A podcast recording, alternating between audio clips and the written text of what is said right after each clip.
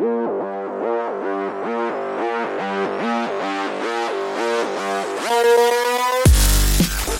right, everyone, welcome to another episode of the TWIML AI podcast. I am, of course, your host, Sam Charrington, and today I'm joined by Sara Hooker. Sara is a director at Cohere and head of Cohere for AI, Cohere's research lab. Before we get going, be sure to take a moment to hit that subscribe button wherever you're listening to today's show. Sara, welcome back to the podcast. It is so lovely to be here. I, we were just uh, reminiscing. It's been a while, so it's so lovely to be back. It's been a while, and I'm super excited to chat with you once again. We've done a little bit of the personal catching up, and we'll do some of the industry catching up as well. And we can maybe start with where you are now at Cohere. The last time we spoke, you were at Google. So tell us a little bit about what you're up to, what Cohere is up to, yeah, the last time we spoke, I was at Google Brain, which doesn't even exist anymore. So it's interesting. So it was it. I started was at Brain for a long time, probably five years, and then about a year and a half ago, Nick and Aidan first approached me with this idea that they wanted to have a research lab. And I remember the time I said to them that they're frankly crazy. That's a lot of work to do to put together these research labs. But we were thinking about what would be ambitious and what would contribute a different type of research. And in my mind, I had always wanted to do more hybrid research. So have kind of traditional industry lab, but also have these open science initiatives. And so Cohere for AI was really when I joined Cohere a year and a half ago, the goal was to create a new type of research space. So, working at the frontier of language models and scaling a lot of this infrastructure and engineering, but also creating these cross institutional ties. So, we're one of the few spaces where I think you have both the traditional industry lab, like a Google DeepMind or Microsoft Research, but you also have this open science initiative where we collaborate fairly broadly with researchers all over the world. But it's been a roller coaster ride. Like when I joined a year and a half ago, I didn't anticipate any of the things would happen over the last year. And it's felt just absurdly kind of surreal in many ways because of the amount of interest and everything that's mm-hmm. been going on. And was Cohere formed? Was it formed specifically in light of LLMs and it was probably GPT 3 era? Or did that just happen? It just happened. So Cohere was founded probably three years ago about so the founders aidan oh, okay. nick and ivan uh, so it was pre-gpt era in fact particular like chat gpt era I, that happened and i think that surprised us all it's very rare that you're working on something and then all of a sudden millions of people around the world want to use it but right. what was fascinating was that when they kicked off they knew they wanted to do language and so cohere has always been just a language first company but I think that for them, the widespread adoption of this, it's felt like a wave this year mm-hmm. because there's just been so much inbound interest. And that was not formed, the intentions of forming Cohere far preceded that. Got it. And the Cohere for AI, that came after, it sounds like, Cohere. Yes and no. It's very interesting. Okay. So before Cohere, Ivan and Aidan, two of the founders, have met at University of Toronto. They actually started something which was a decentralized research lab. So very in the spirit of like, let's recreate the spaces in which research exists. They called it for AI. And okay. I remember when Aidan and Nick approached me, this was one of the things that swayed me because I knew that they already really believed in it because it's where they had both met and they had both connected about research. So Ivan and Aidan published one of the most celebrated research papers that year in NeurIPS out of this 4AI decentralized collaborative effort. At the time, Ivan, uh, Ivan had actually dropped out of school completely. So he was a dropout, but he was doing research with Aidan. And that's how they started thinking about Cohere. And that's when Nick joined. So Nick was at Google Brain at the time and he joined as the third okay. co founder. But 4AI really was the, the foundation of Cohere. And now 4AI is just much more, I would say, I guess, ambitious form of the original 4AI while still preserving the legacy, this commitment to having these new spaces where we can cross collaborate. Got it. And what was that research paper you referenced? I can't remember the exact name, but I remember it had something to do with uh, what was it? I will ask Ivan, but I remember it was kind of uh, a fun one. I want to say it had something to do with dropout, but maybe it didn't. But okay. it was interesting because it was Ivan's first paper as well, and it, run, it won an oral that year. So Aidan's most mm. recognized paper is, of course, Transformers. So he did that while mm-hmm. he was at Brain. And what's interesting about that paper is basically everyone who was an author on that paper has now founded a company.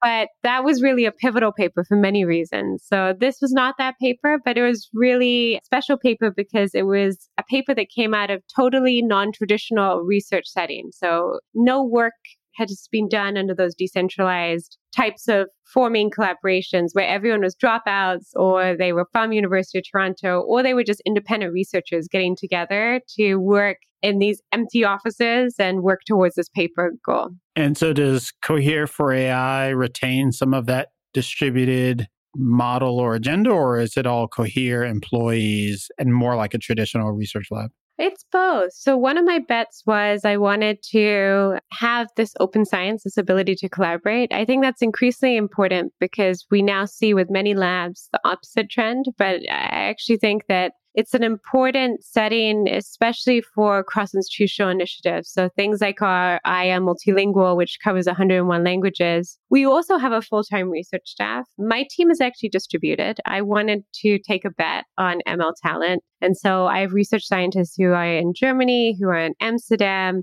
Canada, US, Brazil, Nigeria, and we have our research scholars, which are they're really crafted to be entry points into machine learning research. And there again, it's remote first. So that bet, even with the full time staff, was a bet that we could find ML talent in many different places in the world. And in fact, it was a strategic bet as well. I really wanted this uh, lab to be, I knew when I left Brain that the goal wasn't to reproduce a Google Brain because frankly, that would have not been a very productive avenue. We're never going to have 900 people in the research team. So my goal mm-hmm. is really how do we produce research that's truly different? What are we contributing that's unique? And one of those bets was how we hire, where we are, we're really hiring talent all over the world part of this is the bet that when your talent pool is so big, you just find really brilliant people. And I'm really proud of our full time research staff. They've produced some incredible works this year. But the other bet was we should collaborate widely and we should, in contrast to what other labs are doing where they're increasingly locking down, we should lean into openly collaborating. And a perfect example of that is the Aya project, which just involves independent researchers all over the world from both traditional academic institutions like MIT, but also just independent researchers who are starting their journey. So the two, I think, are well balanced, but they're both part of this bet that we should be producing a different type of research. And that as a lab, we're only going to be producing something meaningful if we're also changing the spaces in which research is done. Can you tell us a little bit about Aya and what that project is aiming to do? Aya is a grumpy project. so Aya is actually the word Aya means uh, it's a Twi word. It means fern, and it really refers. It's a symbol, which is the perseverance of ferns to grow still in inhospitable places. Aya is truly something that I would describe as perseverance. It's this effort to bring together researchers all over the world and to make these models not just English first. So, in some ways, we have had this really exciting set of breakthroughs where we now have this incredible capability for generative AI in English. So, you can, this is part mm-hmm. of what's made the last few years exciting. And I would say there's a few ingredients that have gotten to those breakthroughs. One is just scale. The other is this structured data instruction fine tuned where you have questions and answers and structuring the data in that way has really led to a big leap in zero shot performance and the ability of these models to perform well on unseen tasks. And then the third thing is these preference training. So having preferences about what we prefer really helps training these models. The scale thing benefits both English and multilingual, but the fact that we have no data outside of English for a lot of these instruction fine tuned is what really holds back these leaps in technology for all the other languages. But it's also timely because one thing we get when we scale is that we require less data to see these gains in performance, that we can get away with smaller amounts of data. So it's actually the perfect time to think about how do we make this coverage exist for other languages because we don't need much. We just need to focus on high quality contributions. So that's the Aya project. It's this bet that if we work with researchers all over the world and focus on these optimization techniques that work well for other languages, we're going to see these breakthroughs. So we're covering 101 languages. So it's going to be the biggest open source model that will be released for languages all over the world. And it will be released next January. And it is a generative model, but it also is interesting. We're doing multilingual red teaming. So even red teaming, even safety is typically only done in English. So we're doing red teaming across multiple languages as well. It calls to mind the Big Science Project and Bloom. Is that a reasonable comparison, or how would you compare contrast those efforts? Yeah, I think Bloom is really special. It focused on pre training. So, pre training is also really important. We almost have multiple stages. So, we have these pre trained models on the internet. And even when we crawl the internet, there's been choices made that mean that really English is overrepresented. Mm-hmm. So Bloom was an effort to restructure that pre-training data so you have better coverage. And their goal was 47 languages actually, I would describe this effort as complementary. We're focusing on, let's say you have a pre trained model. What can you do in this fine tuning stage to really allow it to unlock a lot of that potential? We are focused on more languages, so 101, but we're mm-hmm. actually benchmarking with Bloom, with other base models, because our goal really isn't, I would also say the spirit of our collaboration is the same way. We've really made this bet that it should be an open science initiative and it should involve yeah. researchers from all over the world. It's really interesting because this is really really hard as an initiative. So I remember when I talked to the big science organizers, they said it was great, but never again. because you're having to also redesign. I know. because you're having to also redesign the incentives of how people collaborate and involve right. people from all over the world. And so, one thing we've been thinking a lot about is how do you structure open science initiatives and what works when people are working with each other from very different institutions? And we've done some bets that are a bit different. Like, I think what with Big Science, they gathered all the researchers at the beginning. We instead made small teams. So we had we have five teams and they all work on different pieces and they're very tightly coordinated. So you get this. I always think with research, a lot of why people do research is this combination of you're very driven by the curiosity of the problem. You're also very driven by who you work with. And so we spend a lot of time putting the teams together to make sure that that people found a lot of meaning, even who they were working with. But it's really interesting. I think a lot about this, how what incentives need to exist to create new spaces for collaboration. Mm-hmm. When you think about the goals of the project, the Aya project, it sounds like a lot of curation, a lot of collaboration and communication challenges. Are there also kind of deep nitty gritty technical challenges that you're getting into there as well? Yes, because think about this. What are the main challenges for multilingual? One is how do you balance all these languages? So think of it like this a model is this big ball of water. You kind of slosh it different directions to get coverage at different parts of the bottle. When you slosh mm-hmm. it, you mm-hmm. kind of remove w- water from one piece. So the main question, the the technical optimization question is firstly, how do you balance all these languages? What's the right ratio? But also, there's this really interesting data quality challenge because it's very fascinating. We've scaled models and we've also scaled data, but a lot of data is really poor quality, especially when you get outside of multilingual. One thing we noticed early on is that this is actually a wider crisis the whole field is facing, where all our traditional academic benchmarks are around these very discrete one word answers. It's like we measure performance based on the ability to correctly classify the sentiment of something. And that's because right. for a lot of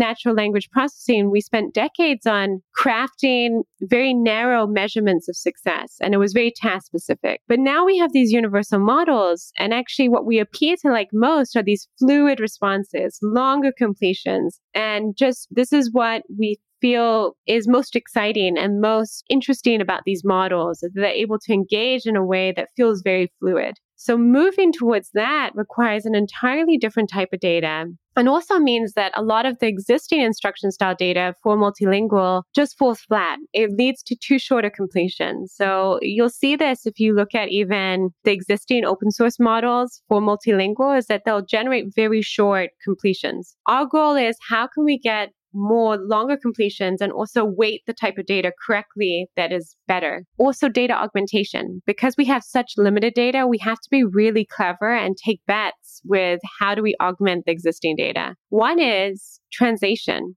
Can we translate high quality English data sets across many languages? And is that a valuable strategy for augmenting. Mm-hmm. The downside is that there's biases as well to these translation models. They're not perfect. But for low resource languages, it can still make a huge difference. And so that combined with other augmentation strategies, we've quadrupled the size of the data set. So we've really focused on like data set augmentation. The optimization challenges I really want us to tackle in the second stage of this project next year is tokenization, which typically does not work at, at all for scripted languages like Hindi or Arabic or Japanese, Korean, but also this idea of preference training. So preference training has been the SPARQL does, which has really unlocked a lot of potential in English. We tell the model which one we prefer, and that's used to guide the model completions through really reinforcement learning by human feedback or something else that's optimization based. What's the problem? What if you have 101 languages? Do you need preference data for all 101? There's this really mm-hmm. fascinating mm-hmm. question that maybe you can actually just have a subset of preferences and there's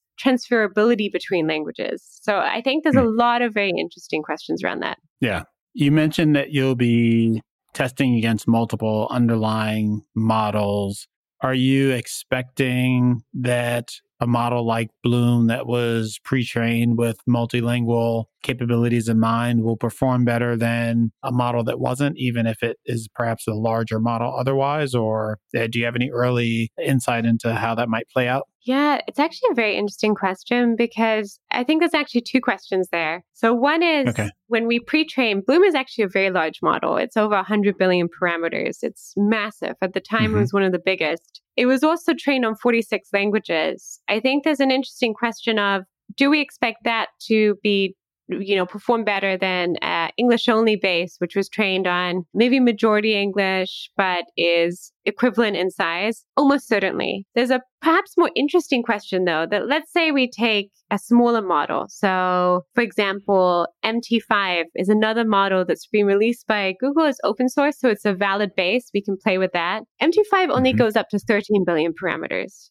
but it covers mm-hmm. 101 languages. Here's the mm. interesting question. Let's say you scale that let's say that you have the 13 billion. Is it more valid to have a 100 billion plus model that's trained on fewer languages as a pre-trained base? Or do you still want a smaller model which is trained on more? The main bottleneck for representing languages typically is that you need more capacity to represent them. It's called the curse of multilinguality. And it's uh, really this curse is that the more languages you need, the more you need to scale. Otherwise, you, you, t- you cannibalize from some languages to represent the others. So mm-hmm. for me, your question is interesting because one thing we do want to explore is let's try a 52B and a 100B for fewer languages in pre-training and see how the scaling impacts it. Maybe it's okay to go with less languages as long as you scale up because the fine mm-hmm. tuning covers all the languages and you might still get a lot of value there. Yeah, it kind of speaks to the question that you asked or eh,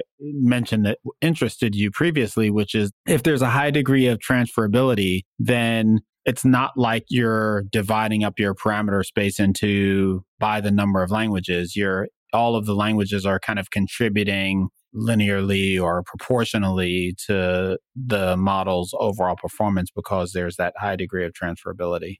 So that's typically why we train on all these languages at the same time. So that's why mm-hmm. the whole push towards uh, joint training on languages rather than fine tuning on one language at a time is that there's benefits, especially for low resource. What typically is observed is that joint training really helps the low resource. You cannibalize a little bit from the high resource, like the English, but you're giving it to the low resource because of that learning of general semantic structures that are shared across languages. And so there is this really interesting question of how we're kind of artificially split between pre-training now and instruction fine tuning. How does the number mm-hmm. of languages in the pre-training dynamic influence this transferability that we're seeing in this fine tuning stage. So I think this will also help answer that. We're actually going to be releasing two papers, one for the model and then one for the data set as well, because the data set is another part of this initiative, like how we're going to have a very skewed data set when we collect, because in many ways, the data set reflects who's participating and who's in the Aya project. So there's this really interesting dynamic as well, where how do you deal with skewed data and how do we deal with yeah. all these imbalances in our training data?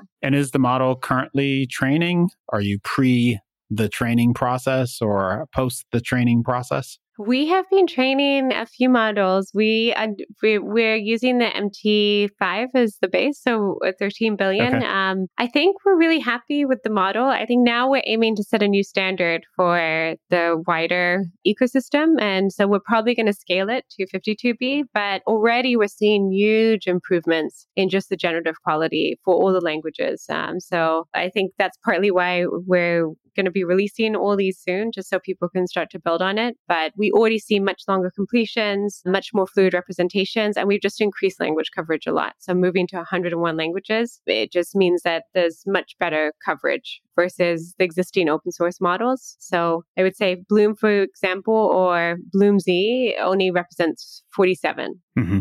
Nice. So how much of the operational scaling is less an issue for you than you know, for example, Bloom or, or that yeah pre-training effort. Is that fair or is instruction tuning? No, the efficiency load is different. So pre training yeah. would require just uh, far more volume of data. So your training time is longer, particularly at the scale that Bloom was, which was above 100 billion. We're doing instruction fine tuning, which means that we can iterate and experiment with a few different combinations. We're still doing sizable models. These are multi device model once you get to the 13B stage. So it takes quite a long time for each experiment. But pre training is really the painful part about a lot of these computational yeah. processes. So we can experiment and try quite a few different combinations more easily. Got it. I also wanted to talk about some of the other papers that are that have come out of Cohere for AI. One that uh, was on my radar is the "When Less Is More" paper, which is looking at data pruning for pre-training. Can you talk a little bit about the motivation for that work?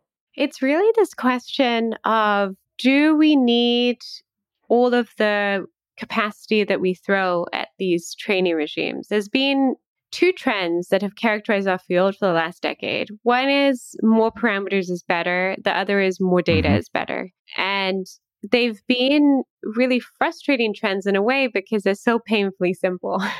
We're researchers, but we just throw more data at the problem or we throw more parameters at the problem. And so mm-hmm. this is really asking that question of why do we need so much data and what do we get with the data? And in particular, it's asking if we cared more about data quality, could we get away with less? And could we still perform yeah. as well? And for me, this is part of a more broader inflection point within the field of for a long time, it was really hard to get my colleagues to care about data. I mean, it, it was really painful because the whole premise of how people thought about deep neural networks was that you don't have to care about data because you allow the model to deal with it. You delegate representation to the model. I think now we're at this point where, in fact, yes, you can do that, but it's incredibly costly because you pay for it in terms of number of parameters. If yeah. your data is junk, what you're really doing is just regularizing your model and you're just tra- you need a lot more capacity to compensate for the junk data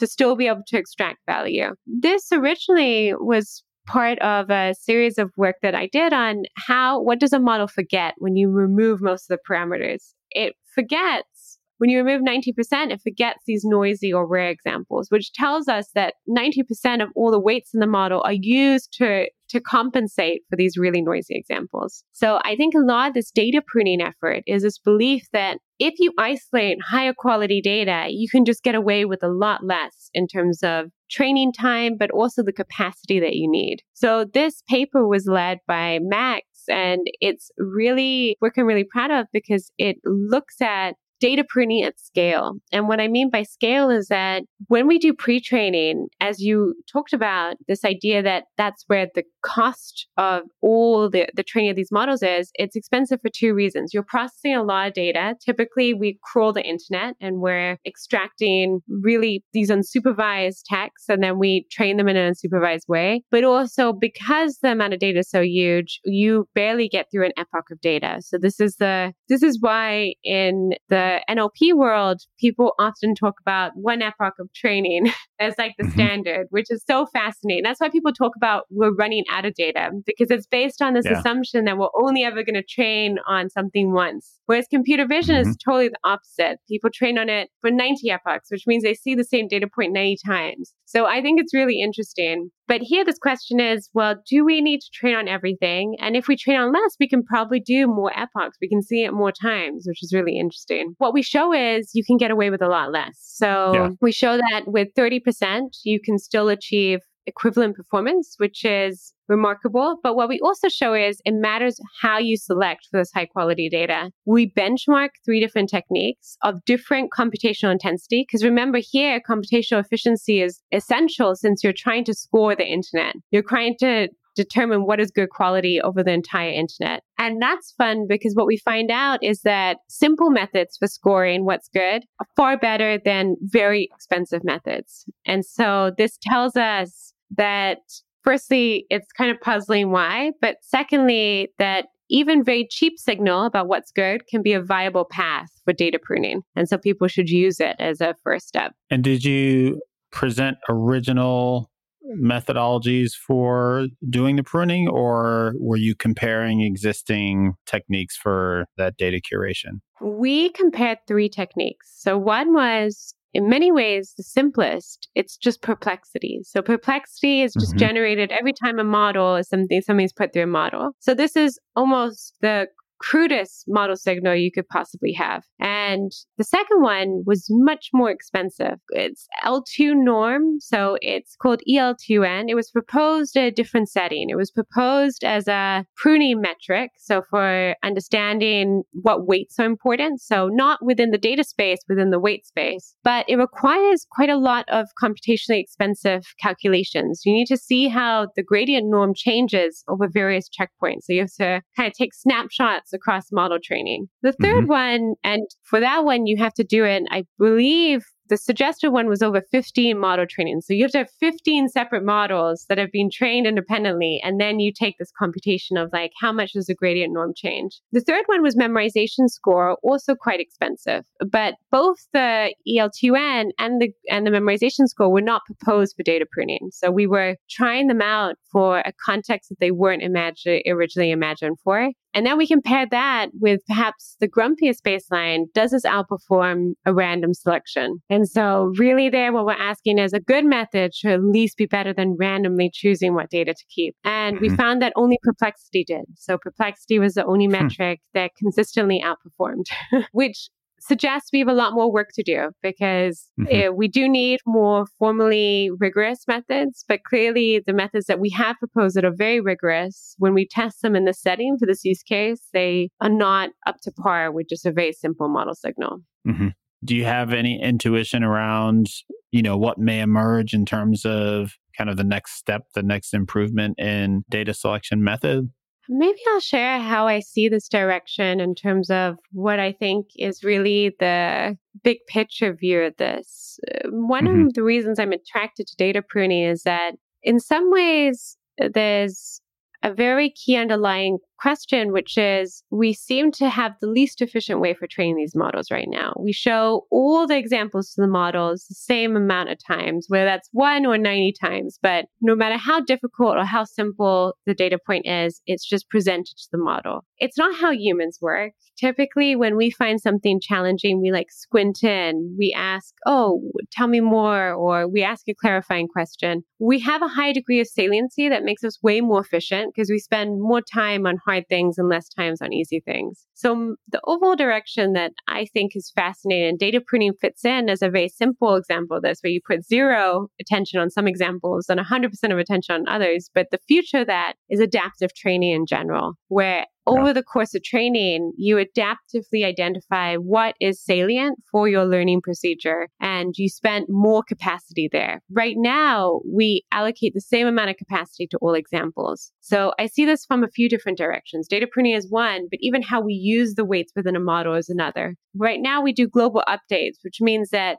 no matter what, you're updating all of your weights for an incoming batch. But this doesn't really make sense. We need ways that we have more modular capacity, that we have kind of fusing and merging of different model sections and much more. You know, another work that came out of the lab that was led by Ted was mixture of experts. Mixture of experts for me is one of the first steps in this direction of just having much more decomposable components to your model and having this adaptive capacity where you can route. So there's two data pruning and general adaptive capacity are how I think that we're going to be creating models that are more efficient because right now we just spend the most. We show all the examples, we update all weights, we do the num- same number of forward passes, and if you think about the world, one of our great benefits navigating the world and efficiency is that we can choose to ignore and we can mm-hmm. choose how we allocate attention. So that's missing right now from these models. Can you talk a little bit more about mixture of experts broadly and ultimately this work in particular? It's, I think, come up in the context of uh, some speculation that GPT-4 is a mixture of experts based model. And so I'm curious how you explain it, where you see it going, and uh, what this particular paper uh, looked at with regard to MOE. Yeah. So, mixture of experts in general is this idea that you have many different models that learn slightly different things. And then at the end of the day, when you actually have your trained model, you route your input, whether that's language or whether that's images, to the expert most specialized to represent it it's a beautiful idea. In some ways, it gets this essence of how do we create something where we have specialization instead of just having these massive models where you update everything. You have a model which might be better at coding than it is at generating or processing French prompts. And so the idea is, is that you have this specialization over time. What are the challenges of mixture of experts? One is frankly, that they're very hard to train. They tend to be very sensitive. So, because you're essentially doing routing, so you have to decide where something goes, experts can become biased early on in training. So if an expert is favored early on, it almost gets favored repeatedly, which means that there's all sorts of tricks to try and ensure that you don't choose your favorite expert early on and then end up sending it everything. The most mm. crude trick, which actually is widely used, is you do like load balancing with random routing.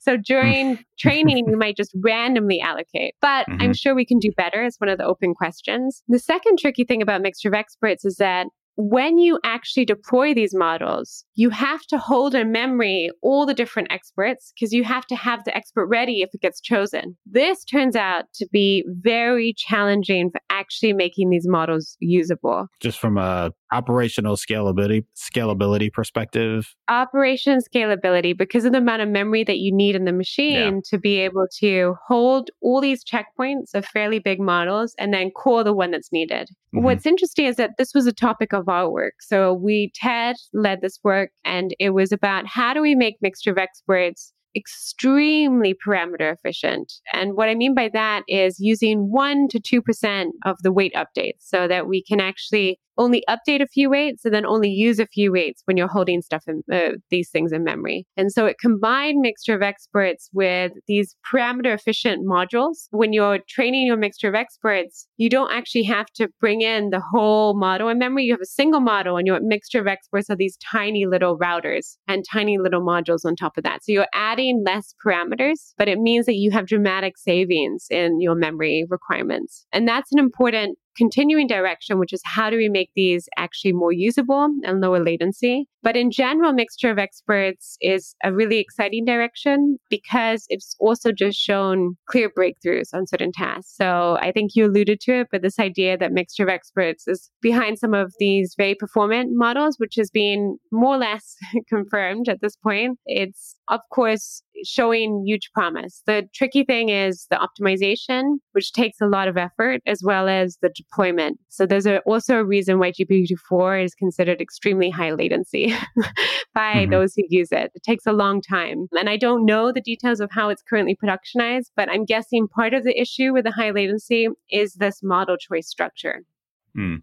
When these GPT-4 kind of speculation came out, it was suggested that, you know, almost like the fact that OpenAI had to use or ultimately use MOE for GPT-4 was kind of indication that the scaling laws were petering out, right? They couldn't train a bigger model, kind of bigger monolithic model. They had to do these eight experts. But in contrast, you express excitement about MOE and what it was able to produce. Do you buy into that idea that it is a, I don't know, a cop out in a sense? There's no denying that one of the reasons that people gravitate towards MOEs is this idea that it reduces the effective number of flops. So what what are flops? It mm-hmm. means that the bigger you go, the typically the more flops that you have. These are these matrix multipliers, floating point operations. And uh, when you have MOE, because you don't go deep, essentially you're going massively wide. Like you have just many models you can choose from. Your individual models can be big, but they're not extremely big. And instead, you're focusing yeah. on the routing as the magic. So you reduce your flops. That almost certainly is a practical constraint because you can essentially have way more compute but your latency or your necessary energy at serving time is much lower because you're not using all of it. I think that's still one of the motivating factors behind MOE. If I were to talk about these two components, right? One is the effective compute, this minimizing flops. The other is a mm-hmm. specialization ability. I would actually say specialization as a observed property is sometimes not immediately clear with these trained models. So sometimes it's not that we see that one of these models only does code and one of these models always does French. Right. So definitely what's motivating the interest right now is more this effective compute argument what motivates a lot of people in their general interest in why this architecture is special is the idea if we do it better, because optimization is still very unknown with this type of architecture, we can get that specialization.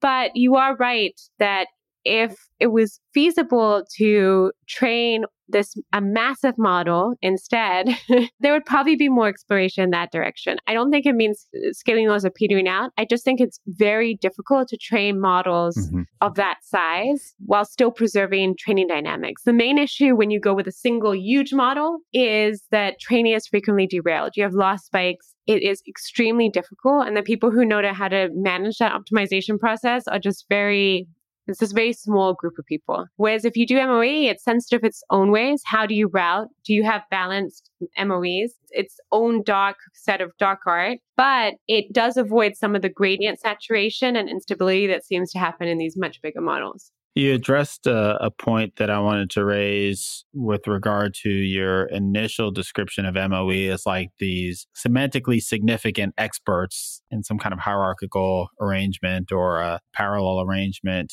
And that's often not the way they're practically implemented. My impression of the GPT-4 stuff is that the like the data partitioning that was used to train the experts is was rather, you know, was fairly naive. There wasn't any attempt to do that. It was kind of just splitting up the data and training the each of those experts are the experts in an MOE type of model are they trained independently or are they trained kind of end to end with this the multiplexer thing being part of the you know what's learned in the process? Yeah so Typically, they're trained together. So you want to learn the routing. The routing is the magic of these mixture of experts. Yeah. So, but there's a lot of tricks beyond that to stabilize your routing. One is that you could have learning different learning rates for different experts. So you kind of try and stabilize it by making sure experts get updated at different rates and it kind of induces the experts to learn different things. But I also think the overall goal is typically to take these experts, learn, the, learn them jointly, and try and induce specialization. I do think in this case, what's interesting is that we haven't observed much specialization. I don't know about the, the concrete aspects of GPT-4 because it wasn't published, sure. but we do know from other papers that have published that it's very hard to induce the type of data specialization, especially if you use random shuffling, which is what tends to work the best. So for most of our models today, random shuffling of data is hard to beat. And so even with mixture of experts, who talked about the data partitioning being fairly naive, even for published papers on mixture of experts, typically the shuffling is preserved the same way it is done for other models. So it will be randomly shuffled. And what that means is we see some differences in the ability of these models to specialize, but it feels still a bit cherry picked. So if you look at the papers, we actually explored this in our paper. We looked at the differences between if we showed the mixture of experts tokens versus if we showed embeddings. And the difference being is that if you show mixture of experts embeddings, it's much more of a heavy prior on what is the topic of the input. So we're kind of imposing this a more heavy onus towards specialization. What we found mm. is this actually hurt performance. It wasn't as competitive of just showing the mm. tokens. And so sometimes efforts to induce specialization result in worse performance, which you're right to point out. It's very interesting. It does seem like the driving factor right now for why people love these models is not the inherent goal of why these models were first designed. And I, I still think that is partly due to the opaqueness of what optimization works for this type of model. So I'm optimistic that we will see better recipes to induce specialization. And as someone who cares a lot about adaptive computation and the goals of it, I still think of a mixture of experts as this really interesting direction. But why do people use it widely now? It's more for this energy conservation reason, which is that you're just getting, it's a very clever technique to scale across rather than scale deep. Mm-hmm. And that has resulted in really nice gains in performance. And so a lot of people gravitate towards it for that. Got it. Awesome. I also wanted to ask you about the Grand Illusion paper, which looks at portability, like framework types of issues, right? Was this investigating a pain point that emerged in other projects? This project started because I wrote the hardware lottery a few years ago. And the hardware lottery is really this paper, which is a grumpy paper, and it's saying we're very locked into the tools that we have.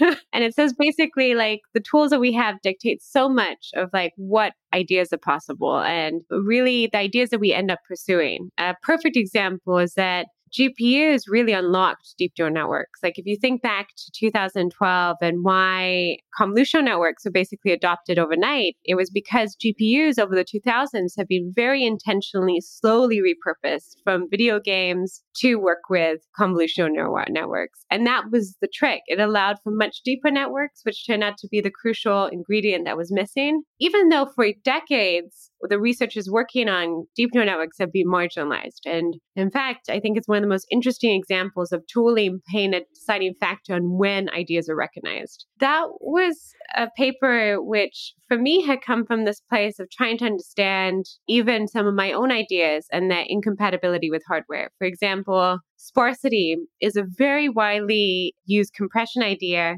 but it's widely used in research forums because it achieves the best uh, levels of compression, it doesn't play well with GPUs. There's no gains because our whole computer science and hardware field has been built around the idea of matrices that all your inputs are going to be in a structured form. So this idea of an unstructured form where you have some things that are sparse and some things that are not, it results in really not any game because it still has to be put into a matrix for the hardware to recognize it. So I wanted to interrogate this and Fraser and Dzung led this paper and I wanted to ask, well, how locked in are we really? Because we know we're locked in, but it's hard to tell because we often only realize after the fact what was holding us back. So we only realized that GPUs were critical for deep neural networks after 2012.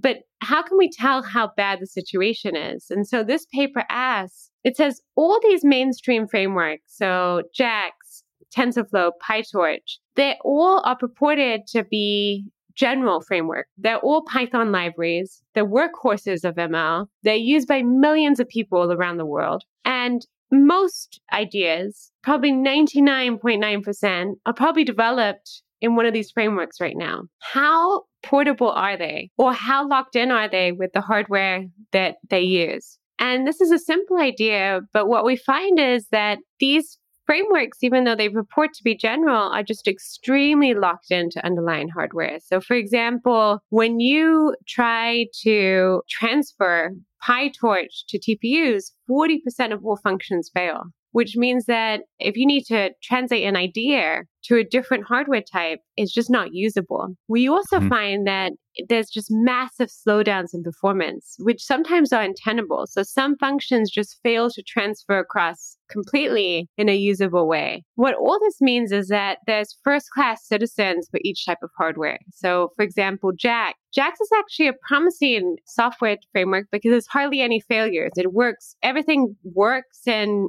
TPUs, everything works in GPUs, but you see massive slowdowns on GPUs. So above 90% of all functions have massive slowdowns on GPUs. And that's because it's been developed with TPUs in mind. So what the big picture of this is, I think that we really don't have a sense of how our field is narrowing. It's happening with software. It's also happening with architectures. We have everything basically now is built on transformers. And what's interesting is that you see hardware overfit to transformers, which means it's going to be harder and harder and harder to do the next stepwise shift to a totally different architecture. NVIDIA mm-hmm. in their latest H100 even called it the transformer accelerator, even though that was a clever marketing and there wasn't really anything mm-hmm. under the hood. There wasn't just accelerating matrix multiply. It also speaks to the what you're calling out here. Yes, yes. And it's very interesting because this is a wider I worry a lot about this because our field moves really fast. And it's very fascinating because we forget that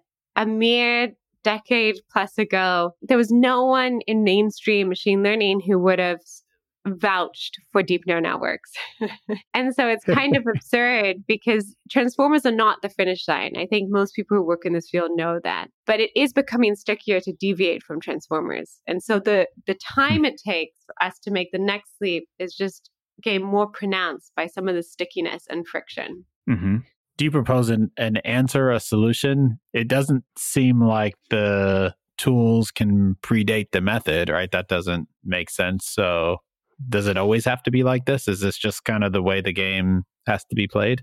I think that's partly why I wanted to focus on software portability. So typically, a lot of our research innovation is empirical. So no one wanted to acknowledge deep neural networks before they empirically worked. To get mm-hmm. empirical evidence, you have to make the cost of iteration cheaper. So you have to make it easier for people to experiment across different settings and to understand the limitations and settings in which the methods work. So for me, software p- portability is crucial because the ability to experiment on different hardware is crucial there's some hardware uh, that really facilitates certain subsets of functions. So even documenting the latency of functions across is actually part of this wider benchmarking. As we get even more narrow in what types of software supported, we need to have ways to evaluate what software frameworks are getting better at this and what they're getting worse at this. So this is part of a wider initiative where uh, the crucial thing in terms of uh, enabling innovation is decreasing the cost of switching and increasing the benefits of being doing ablations on different types of hardware. That only works mm-hmm. if we decrease the cost overall.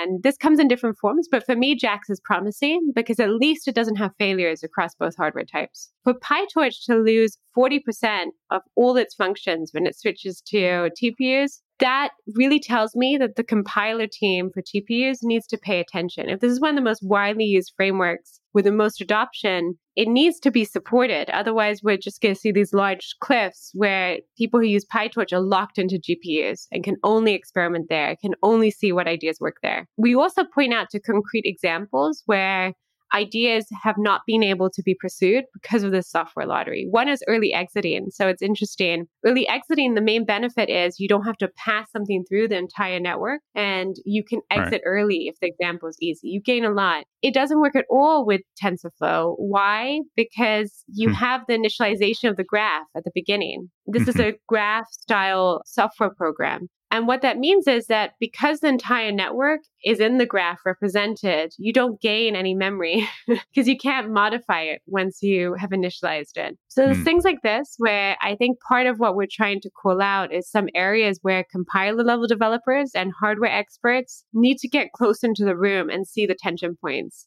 And frankly, I often find the most important first step in these type of problems is to characterize the severity of the issue. Yeah. And this work I'm proud of because it does that in a very grumpy way, but in a very needed way because we need to start collaborating with hardware architects in particular and with software architects. Mm-hmm. In a sense, it strikes me a bit as documentation or transparency effort for frameworks akin to model cards and data cards, things like that, data sheets for data sets and model cards. Yeah, and I think that that's actually a nice characterization because part of our goal is to create a common language to bridge these different subfields. One of the reasons this is so underexplored is because hardware architects typically have a separate training, a siloed type of jargon, and don't really talk to algorithm developers. In fact, most algorithm developers, like myself, I build models.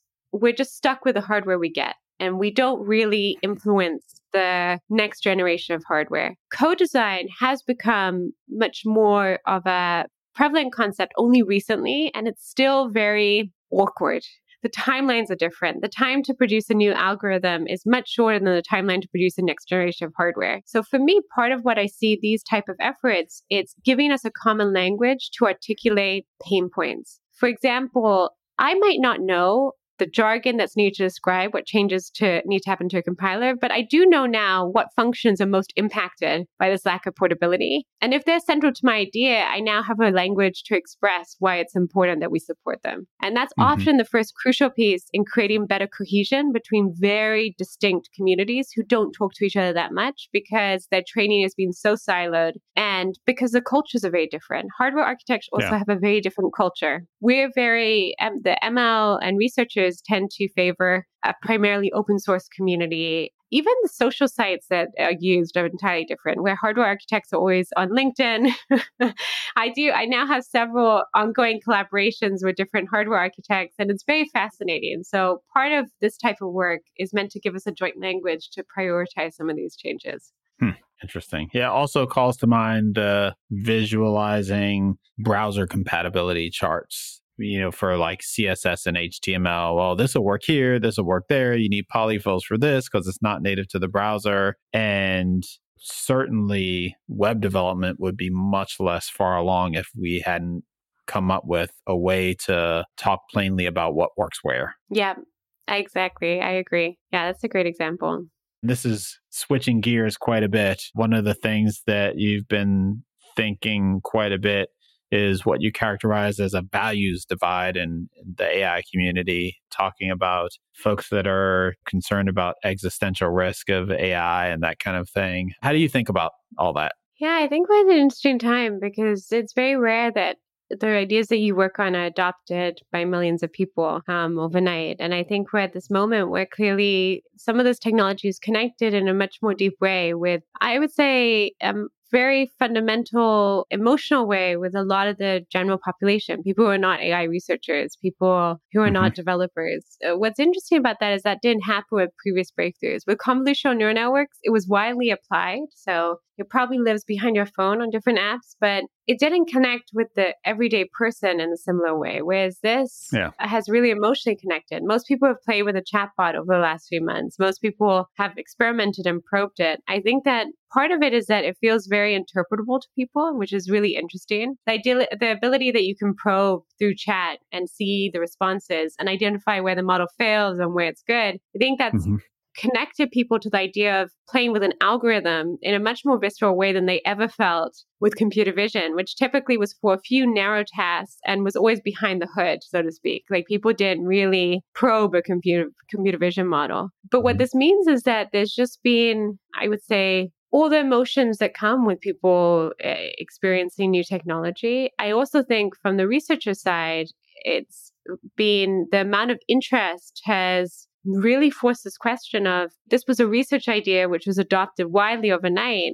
How do we make sure this is used in a responsible way? And what are the risks? Because whenever a tool is powerful, you have both amplified risk as well as amplified impact. I think the value divide, and I'd be curious to hear what you think about it as well, is that there's a sense that this is part of a wider march towards much more performant models, and that our focus should be on making sure that those are developed in a way that is not a threat to humans and human welfare. And this is what I would call the focus on existential risk. I think mm-hmm. that for people who are concerned about current models, this sometimes is in tension with feeling that we need enough resources to also make sure that our models which are current deployed don't amplify risk of some issues. Like closest to my mind and to my heart right now is just misinformation. I really am concerned that we've created models where the generated text is not uh, distinguishable to a human. And so we've lowered the barrier of creating information. This is really positive. It means that for in some cases we're enabling people to communicate and to really be creative in new ways but on the negative side, I think we've also lowered the barrier to entry for some problematic uses of information creation. And so, top of my mind is actually things like how do we make sure that we're work investing in directions that actually could help us identify text that's generated by a model, but also that we have good traceability for models and we know how they're being used in different places. That would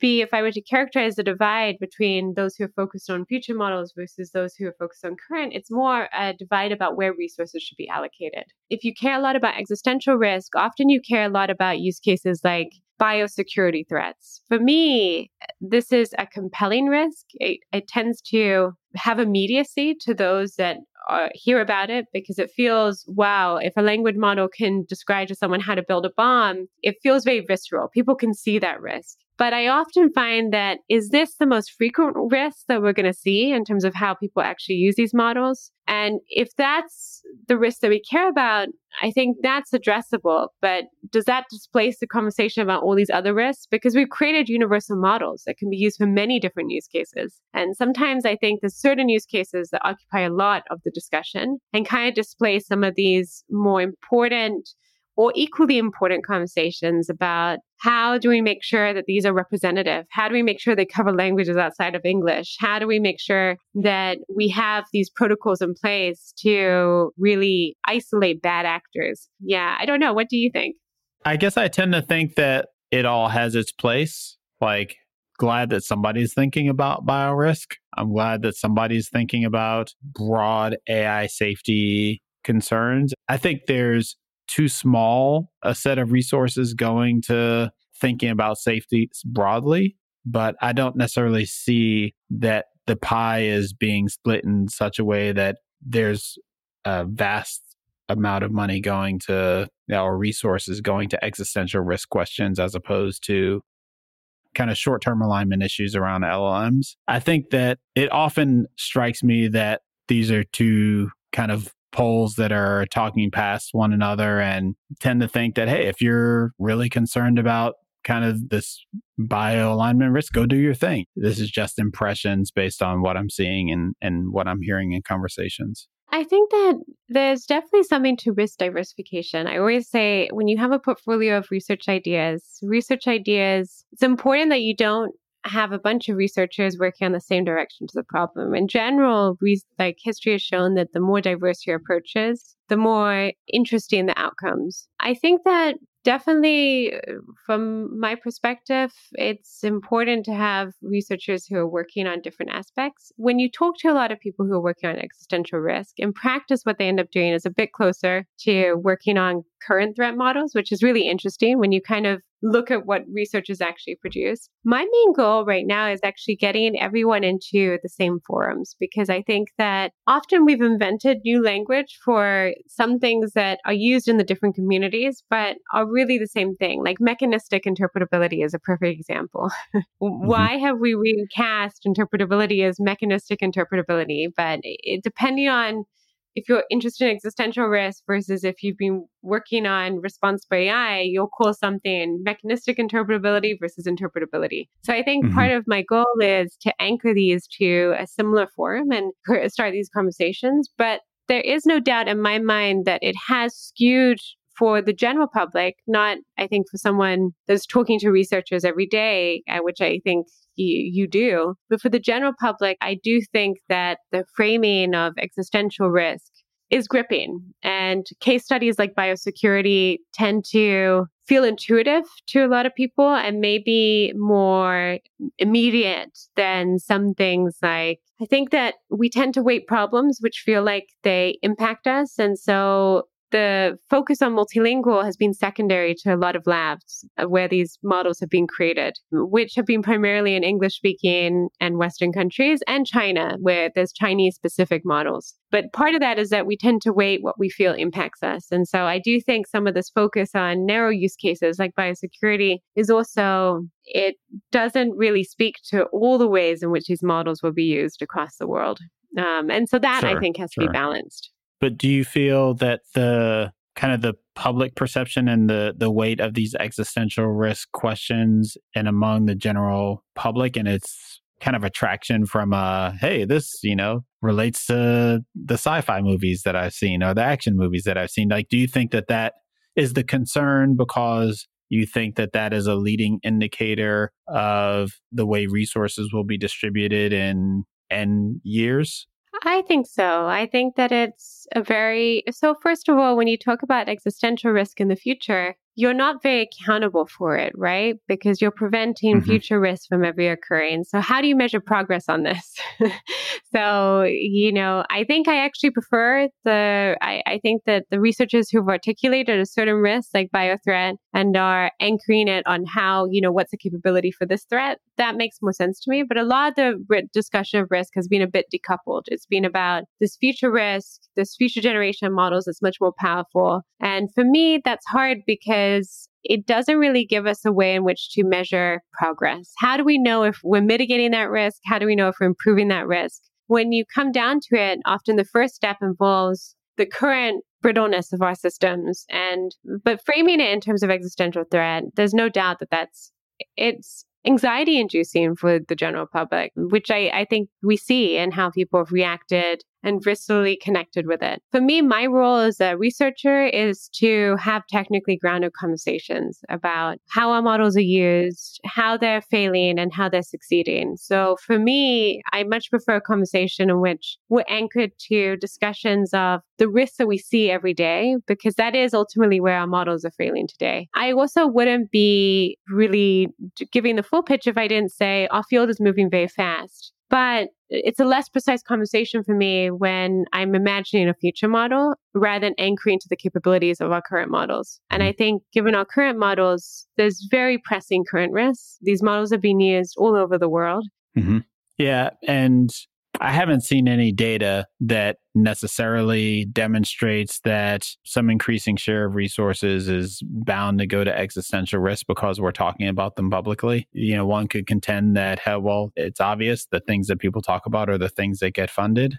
But uh, sometimes the conversations feel like, oh, well, you shouldn't work on this thing that you're passionate about because it's not important, you know, from one side or the other. I tend not to think that's true. I think people should work on what they care about. And you know, I think about examples like OpenAI historically was very focused on AI safety and these kind of big picture existential risk esque questions. And yet they're producing practical things as a consequence of that broader mission, right? And so I don't know that the two are even mutually exclusive from that perspective. Like you can be worried about these big picture long term questions and still produce practical intermediate results.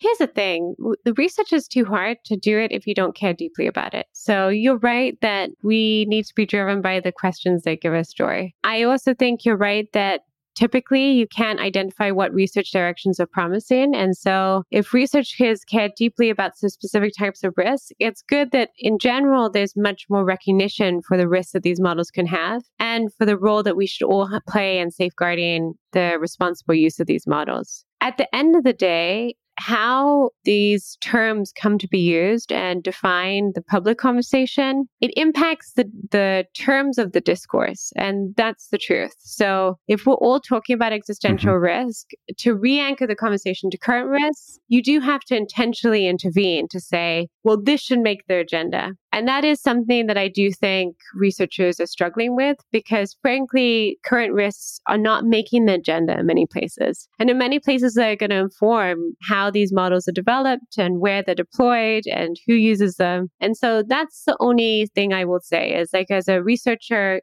who I think my job is to add a technical perspective, is that it needs both need to make the agenda. And right now, I think in a lot of places where the framework and the ecosystem for how these models are developed is being decided, they're not both treated equally. Someone said to me who uh, works in the US Senate, they said to me off the record, they said, you know, responsible AI bill has been slowly marching through for the last 10 years. But in the last year, we've just seen remarkable interest in thinking about existential risk and like how do we do auditing of national security threats. There's certain things that gravitate. And I think that the role of a researcher and an advocate should be to make sure that we don't lose sight of everything that's happening. Yeah. That being said, it's good that we have diversity in the types of ideas that are being developed. And when you look at it, mm-hmm. when you actually look at the implementation, I think there's more in common between all these ideas and the formulations. One of the things I'm increasingly trying to do is just convene forums so that we can see the similarities in the work and the approaches and also stop publishing at the same venues. I think that one of the things that's created this artificial value divide is that, you know, a lot of researchers who are interested in existential risk don't publish in the same venues as like traditional researchers who have worked at responsible way. So that's a value divide, which is kind of mm-hmm. an artificial one, I think, in many ways. Mm-hmm. With the caveat that if they're not talking about actual models and implementations of things, a lot of the venues that the other type of researchers might publish in might not be appropriate. right? Like there's a difference between a think tanky kind of venue and uh, a more pragmatic venue. Yeah, that's probably another aspect which is causing this like hit or miss in terms of the discussions that are being had. Yeah, I think what what one thing that's really interesting that you said is that it's much more difficult to establish a degree of accountability over then you know this very far think tanky forward looking future model based research whereas folks that are working on kind of more pragmatic more practical things they're at least trying to beat some benchmark. Now that's a, that's a whole other question whether you know we've over indexed on benchmarks, and we can probably uh, take that one someplace too. But I agree with you that it's a lot harder to hold that genre of research to accountability to account. Yeah, we're bad at telling the future as humans, you know, so we're notoriously bad at right. it. And I think then when we, it's one of the things that it's really interesting, even for causal frameworks. That's one of the big motivations is that, oh, we're really good at doing modeling what would happen if there was this intervention versus that. But we're only really good at that for like very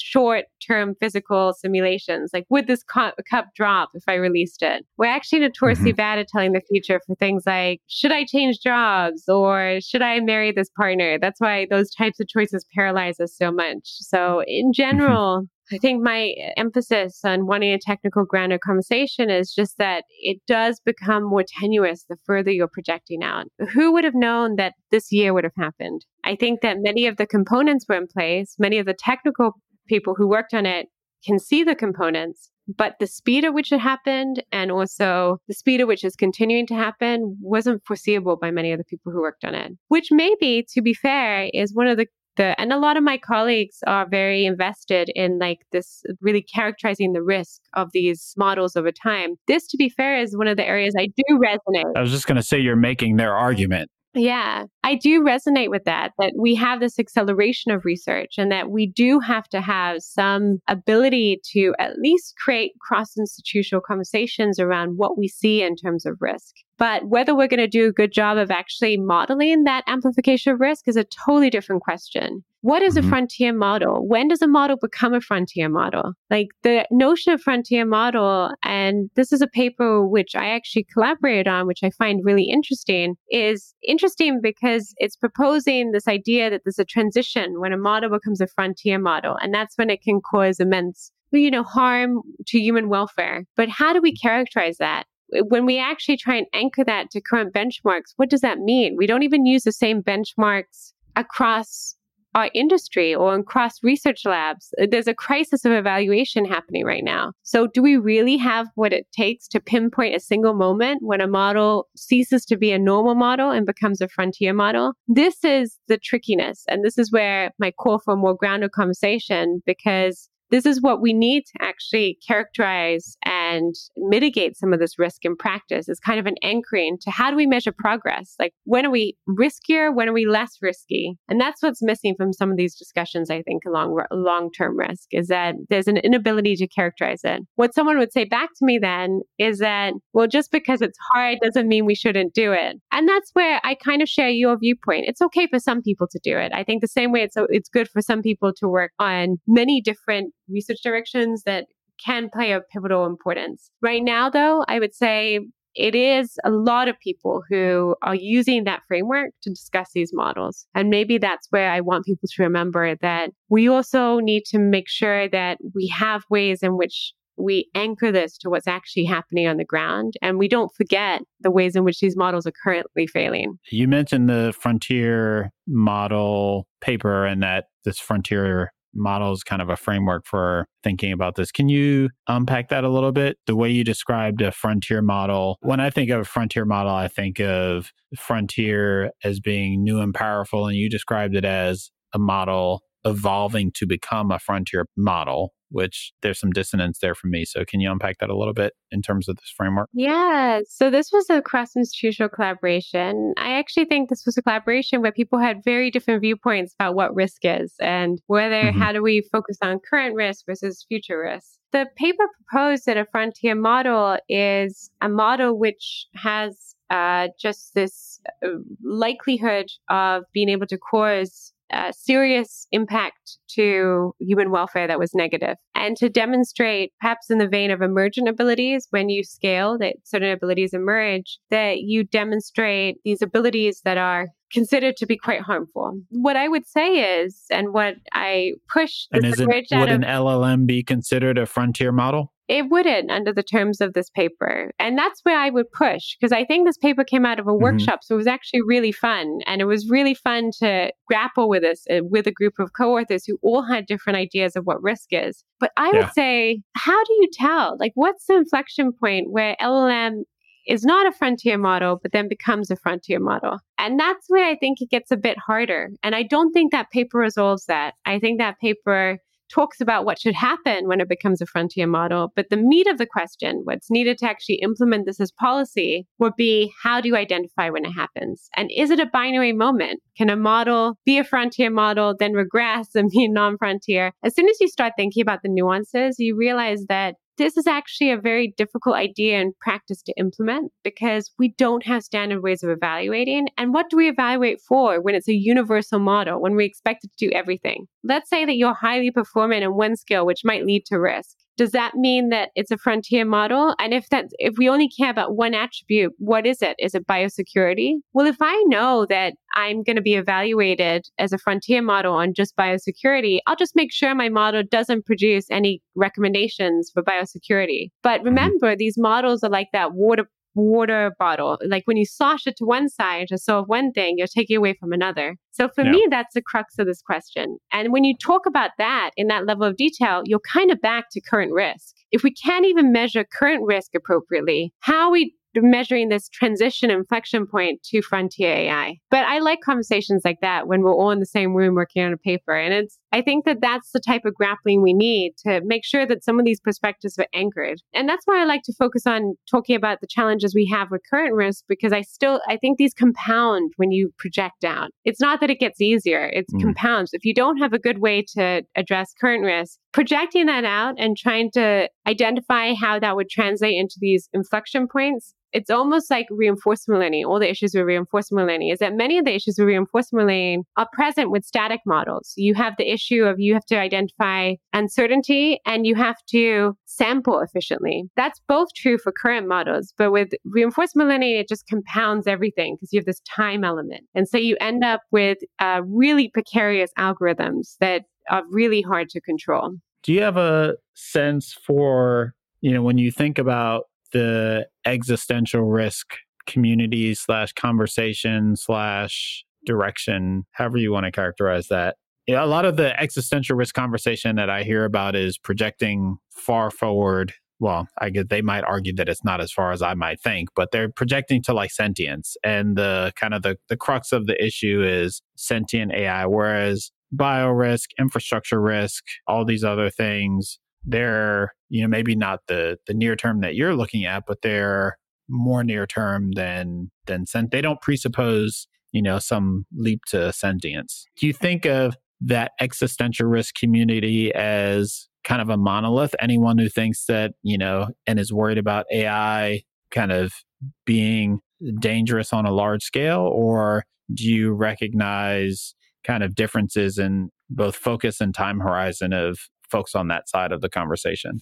Yeah. And to be honest, it's not that side versus this side. Like, I know a lot, I collaborate with a lot of sure. uh, existential risk collaborators. And in some ways, they're my colleagues, right? We're all the same. Mm-hmm. We're researchers, super smart people interrogating what these models do and what their capabilities are. I would say, I think there's actually a big, you know, there's a variety of perspectives even within existential risk, mainly because it's so underspecified as a concept right? What do you mean by existential risk? What is a risk that's significant enough to be a threat to human life or, you know, existence? What's the timeline? Yeah. I mean, the more underspecified your problem is, the more easy it is to have many, many, many different approaches and formulations that fit within that specification. The same mm-hmm. way that I think that, you know, machine learning is it's specified in terms of a goal, but there's many, many approaches to machine learning, probably even more concrete AGI. This notion of AGI, what it means to different people. If you poll different people on AGI, they'll all say something dramatically different. And it's as much a value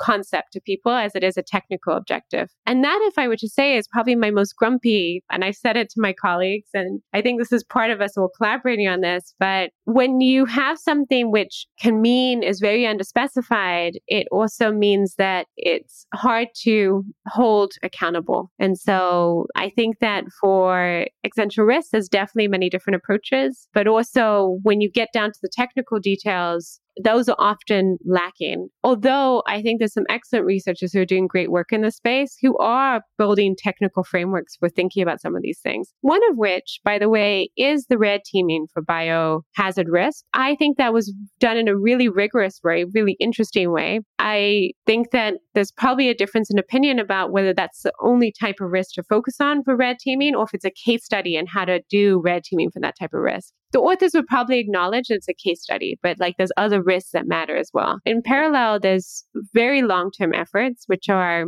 I would say, about things like frontier AI, which is what does it mean? When does it happen? And how does a model look like when it happens? That's not as clear. Mm-hmm.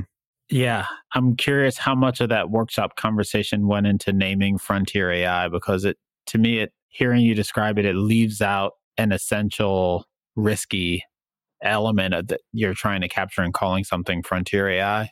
Ah, a lot of conversation went into that name. I, I think that Frontier AI has already been widely used across different, uh, even prior to the publication of that paper. I think Frontier AI means very different things to many different people. Personally, I think Frontier AI in this case, it's referring to this transition to something which is perhaps capable of producing harm. But for me, names are not as important, frankly. We've been through too many foundation models, frontier AI. it's more important yeah. to be clear about what we mean by the definitions. And that's where I think we have some more work to do.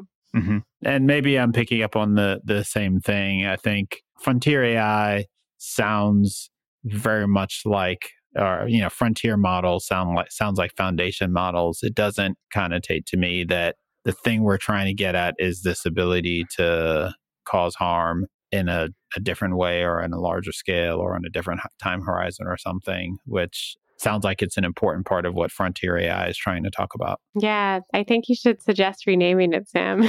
we'll we'll invite you to the next workshop.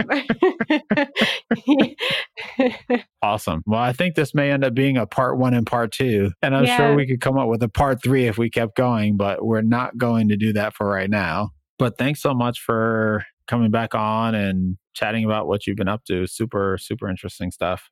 Yeah, thank you so much. It was really, really enjoyed catching up and I loved the conversation. I really enjoyed the variety of concepts that we covered. I feel like we got through a lot. so thank you so much. This is like an old school length episode. They've been a lot shorter in recent years. So that was fun for sure. Oh, really? Wow. We had a lot to talk about. Very good. Thanks so much, Sara. All right, everyone, that's our show for today. To learn more about today's guest or the topics mentioned in this interview, visit twimlai.com. Of course, if you like what you hear on the podcast, please subscribe, rate, and review the show on your favorite podcatcher. Thanks so much for listening, and catch you next time.